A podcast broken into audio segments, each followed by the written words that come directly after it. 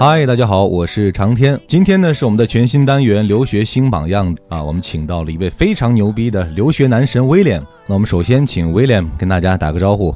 嗨，长天好啊！留学爆米花的各位听友好，很高兴呢来到这个节目呢，和各位一起分享我的这个呃经验啊，留学的一些生活的经历，可以和大家一起聊聊天。嗯，那下面呢就开始我们今天的节目。这里是互联网第一留学咨询分享节目《留学爆米花》，欢迎继续收听哦。其实，在国外留学还有一个很重要的方面就是开拓下眼界哈。虽然功课很忙，但是自己的闲暇时间其实。也还蛮充裕的，嗯，你是怎么安排的？刚刚讲到了欧洲基本上都逛遍了哈，这个主要是时间太多了，而且呢，就是说我觉得一个是时间多啊，八周的时间呢就是非常紧凑，上课的时候你精神是非常紧张的。像我说的，每周有那么四到五节的大课，还有有两次的一对一或者一对二的小课，每周两篇论文，基本上你八周下来的时候，我觉得也应该要放假了，再不放假的话就要崩溃了，就要崩溃了。对，一个是呢，就是说我们平时学习压力比较大，第二点的话呢，它假期。确实是比较多啊，像我刚才说的，一年可能除了这个三个八周，剩下的都在放假。放假的时候干什么呢？因为像我本人在英国嘛，英国大家也知道，尤其到冬天的时候，三点钟天就黑了。嗯，那么英国人。可能哪一国人都一样，没有中国人那么勤劳的。到了五点六点钟的时候，所有的商店都关门，没有人愿意像我们国内那么卡拉 OK 开到什么二十四小时的，这是吃火锅通宵，这是不可能的。基本上的话呢，大家都朝外跑，either 你就回国，对吧？要不然的话就是这个各个国家去游历。嗯，英国的夜生活怎么样？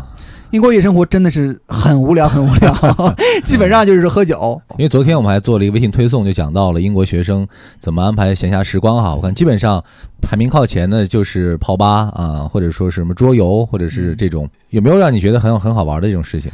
我觉得很好玩的事情就是留学生大家凑在一起，因为我们不同的学院、不同的系科，对不对？可能有的留学生手艺还特别好，厨艺还特别好。那么我们在一起去聚餐啊，第一年和第二年的时候呢，还是和国外的留学生有很多的接触。嗯，来自于各个国家的，了解不同国家。我记得有一个还是尼泊尔的小公主过来的，那你了解她的这个风土人情啊，了解她的这些思维的碰撞，这是很有意思的一件事情。嗯，当然到了第三年的时候呢，那紧张的准备工作、找工作。紧张的准备毕业的大考，嗯，那基本上的话，可能就是更多的和中国的学生在一起，嗯啊，一方面可能就是自己的胃还是一个中国胃吧，自己做做中国饭。第二块的话呢，可能就是没有这么多时间去再开阔自己的这个交友的范围了。嗯，听起来除了这个利用假期出国旅游之外，平时的个人生活也是很乏味的。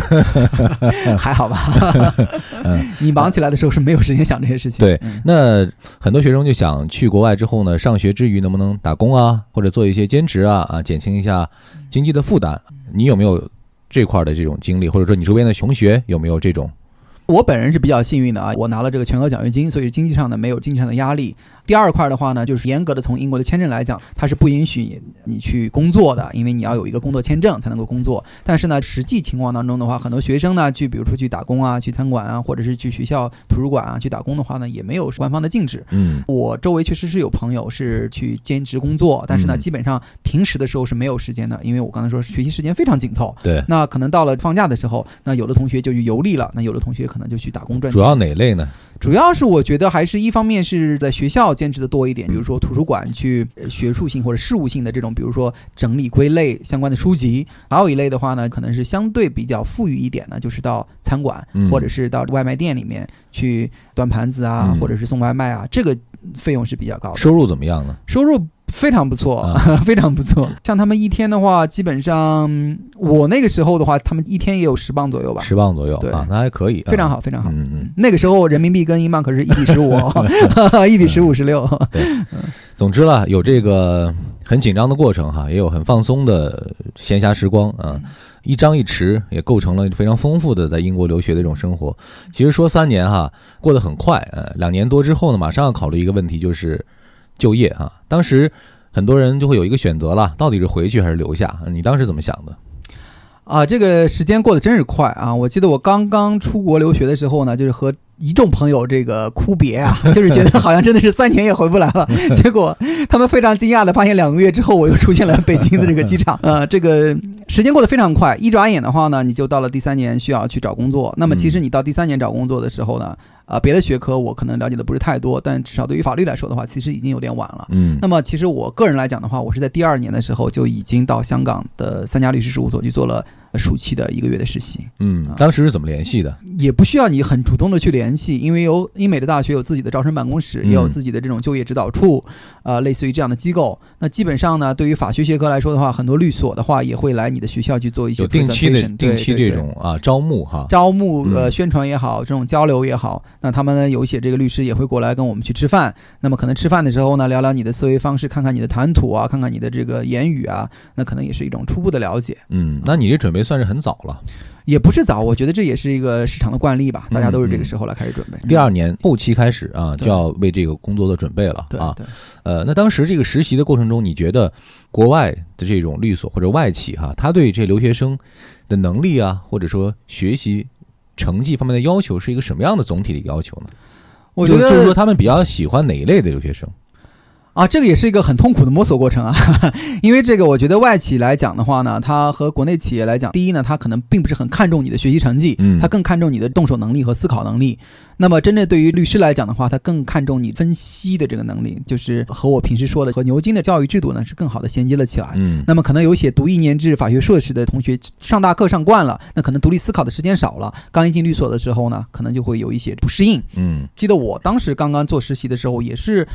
也是很多地方找不到门路啊，他会让你做很多自己动手的能力，比如说他让你自己去复印文件啊，让你自己去对这个文件进行相关内容的提炼啊。你其实是之前的话，你读过这种法官的判词啊，读过证据性的这种衍生，但是真正让你自己去收集证据啊，或者是自己去写这种分析的时候，还是感觉很不一样。嗯，哪怕你可能律所的时候也没有人去帮你，你可能自己要去去打印也好，扫描也好，什么所有的事情都是你自己干，那我觉得也是一种锻炼。嗯。那这种锻炼其实也是在他对你的一种观察和一种判断哈，看你是不是具备这种能力，动手能力吧，对吧？当时实习是一个月的时间，呃，三家律所吧，每家律所分别一个月，呃，有一家是因为签证问题两周吧，嗯嗯。那实习完了之后，基本上你是已经锁定了这三家其中的一家是吗？呃，也不是，就是你实习结束的时候呢，他们就都会给你一个有条件的录取了，就是希望你能够在毕业之后来他们这里工作。嗯嗯啊，那我也当时也没有说特别的关注哪一家，但是呢，后来就是呃有一家给的最快，那当时也不知道 就接了啊，反正都是很好的律所嘛。啊嗯，那看来你这个过程听起来还蛮顺的啊，找工作的过程。呃，可能也是沾了一点牛津的光吧，但是我觉得呢，就是你在实习的时候的，一方面的话就是你展现自己的这种思考能力、分析能力，那么另一方面你可能你的社交能力，对不对？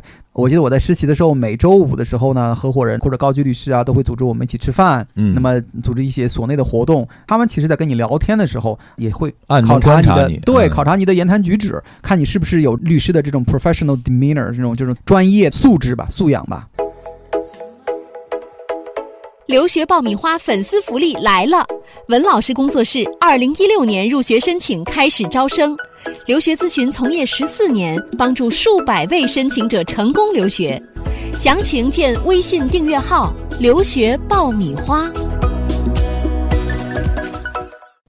准备留学就听“留学爆米花”，伴你轻松留学每一天。我就发现讲完这个节目之后呢，你的好多经历大家都很难参考啊。在外人看来觉得太顺了，因为现在很多留学生啊找工作其实蛮难的。你当时没有想过留在英国本地的这种律所啊工作呀，或者说，因为毕竟出去了嘛，很多人想是不是要留下来，你没有想过吗？呃，我觉得我可能还是更中国化的一个人吧，中国味这个永远是忘不掉的。怎么说呢？就是您留在英国的话呢，相当于一个中国人，那么和这个一群英国人去竞争。可能你的这个优势的话，没有那么明显，不能够很好的去发挥，也不能说不能发挥，对吧？毕竟你有自己的这种文化特点。现在就是随着世界的越来越开放，那么你很多的中国客户、中国的贸易的往来，那也是一个优势。但是在我们那个时候的话呢，我其实是一心想着回国的，那么所以说呢。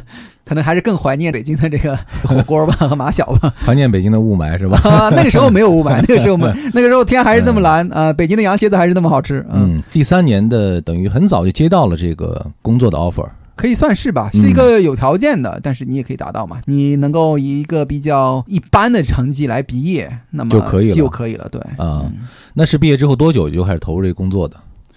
呃，毕业之后的话，对于法学来说的话，我们有一年的法学课程的专业培训。这个专业培训的话，也是在学校进行的啊啊，所以说也还是没有脱离学校。嗯，那么这一年的这个法学专业教育培训之后的话呢，有两年呢在这律师事务所的一个实习的工作。实习的话，基本上就是各种各样的工作就已经开始了。嗯，啊，也就是将来的这种律师工作做接轨。那么实习生毕业之后的话，你就基本上成为一个律师了，基本上就要独立去办案子啊。或者是主导一个比较大的一种国际化的交易吧。嗯，你身边可能有一些人也不那么顺利，你觉得他们主要问题在哪儿？或者说他们在这个三年学习和最后找工作的这个衔接过程中出现了什么问题？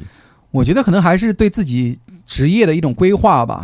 或者对人生未来的一种规划，那么我觉得凡事谋则利嘛，对吧？那你提前规划好自己的职业历程也好，或者是人生规划也好，你一步一步的去实施，那么实施当中的话，肯定会有一些小的 surprise，那当然也会有一些小的惊喜，说不定。嗯啊，我觉得一个好的一个计划，好的一个规划，很多同学的话，你比如说他可能就是到了第三年的时候才去考虑去找工作，但那个时候的话，可能找工作的窗口已经关掉了。嗯嗯，那你可能就要等到下一年。那我周围。确实是有这么一个师妹呢，嗯，是晚了一年的窗口，但是她现在做的也非常好。但是当年的时候，如果她再早那么一步的话，可能有更好的机会了。嗯，那也说不好，因为她现在就混得非非常好。不知道人生给你安排的这个小礼物，所以说小的插曲、小的惊喜、小的刺激、小的挑战无处不在。嗯，那我们现在讲一讲，我们真的要给你这段留学的过程要做一个总结的话，你是觉得你到底做对了什么？然后这一切都。在外人看来这么的顺利啊，这么的光鲜呢？哇，这个问题有点难哎，这个比当时牛津面试我的这个 面试题都难。建议把这个题进入牛津下一轮的面试的题库。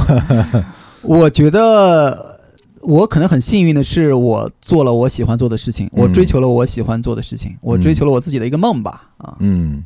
而且我觉得，像你刚才之前提到的一点很重要，就是把所有的事情都规划在前面。嗯，因为我跟威廉的接触，我觉得他之所以可以成功吧，就是因为他可能在做规划的时候比很多人早了一步，而且规划的相对要更充分，嗯，更加的务实。所以在他的每一步可以选择的时候，他会发现自己有更多选择的可能，或者说可以在众多选择当中找到一个更适合自己啊、更有利的一个。呃，因为我们的节目是在服务广大的留学人群哈，嗯，大家现在呢也是在很多人在刷分儿啊，很多人在在呃非常痛苦的在选择学校、选择专业啊，等待着自己未来悬而未决的这个命运哈。那对于这一些师弟师妹们，你觉得作为一个留学男神啊，作为一个过来人来说，对他们有什么样的话啊，有什么样的建议？最后我们再讲几句。我觉得那，就是。首先要有自己的一个梦嘛，有自己的一个梦的话就去追求，不要千万虚的，不要讲，千万不要，千万不要去做自己不喜欢的东西，因为确实是这个是很现实的一个事情啊。因为我知道有些有些听众朋友可能就是说是。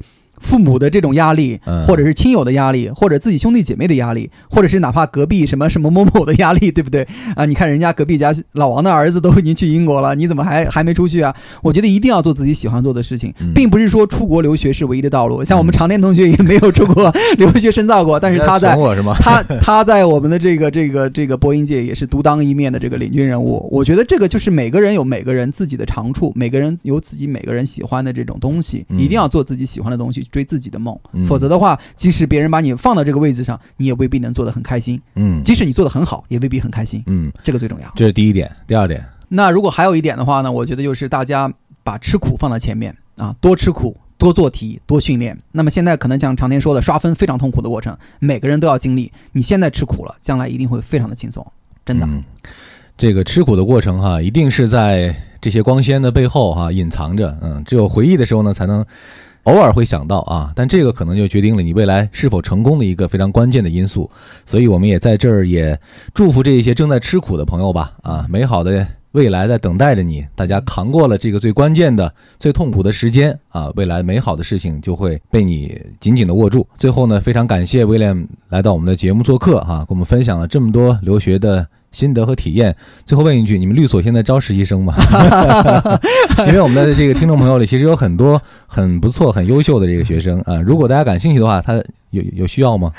谢谢上天啊，这个我觉得呢，就是可能对于国际化律师事务所的招聘的话呢，它对于我们的这个律师资质要求还是比较高一点。所以说呢，先请各位朋友呢，听众朋友们能吃苦啊，然后呢，吃完苦之后拿到吃苦中的幸福。当你真正的拿到了这个，比如说司法的资质，不管是美国的也好，英国的也好，香港的也好啊，或者是澳洲的也好。啊。中国的话呢，呃也不错，但是呢，对于国际性律师事务所的话，他还是很看你的这个律师资格的这个。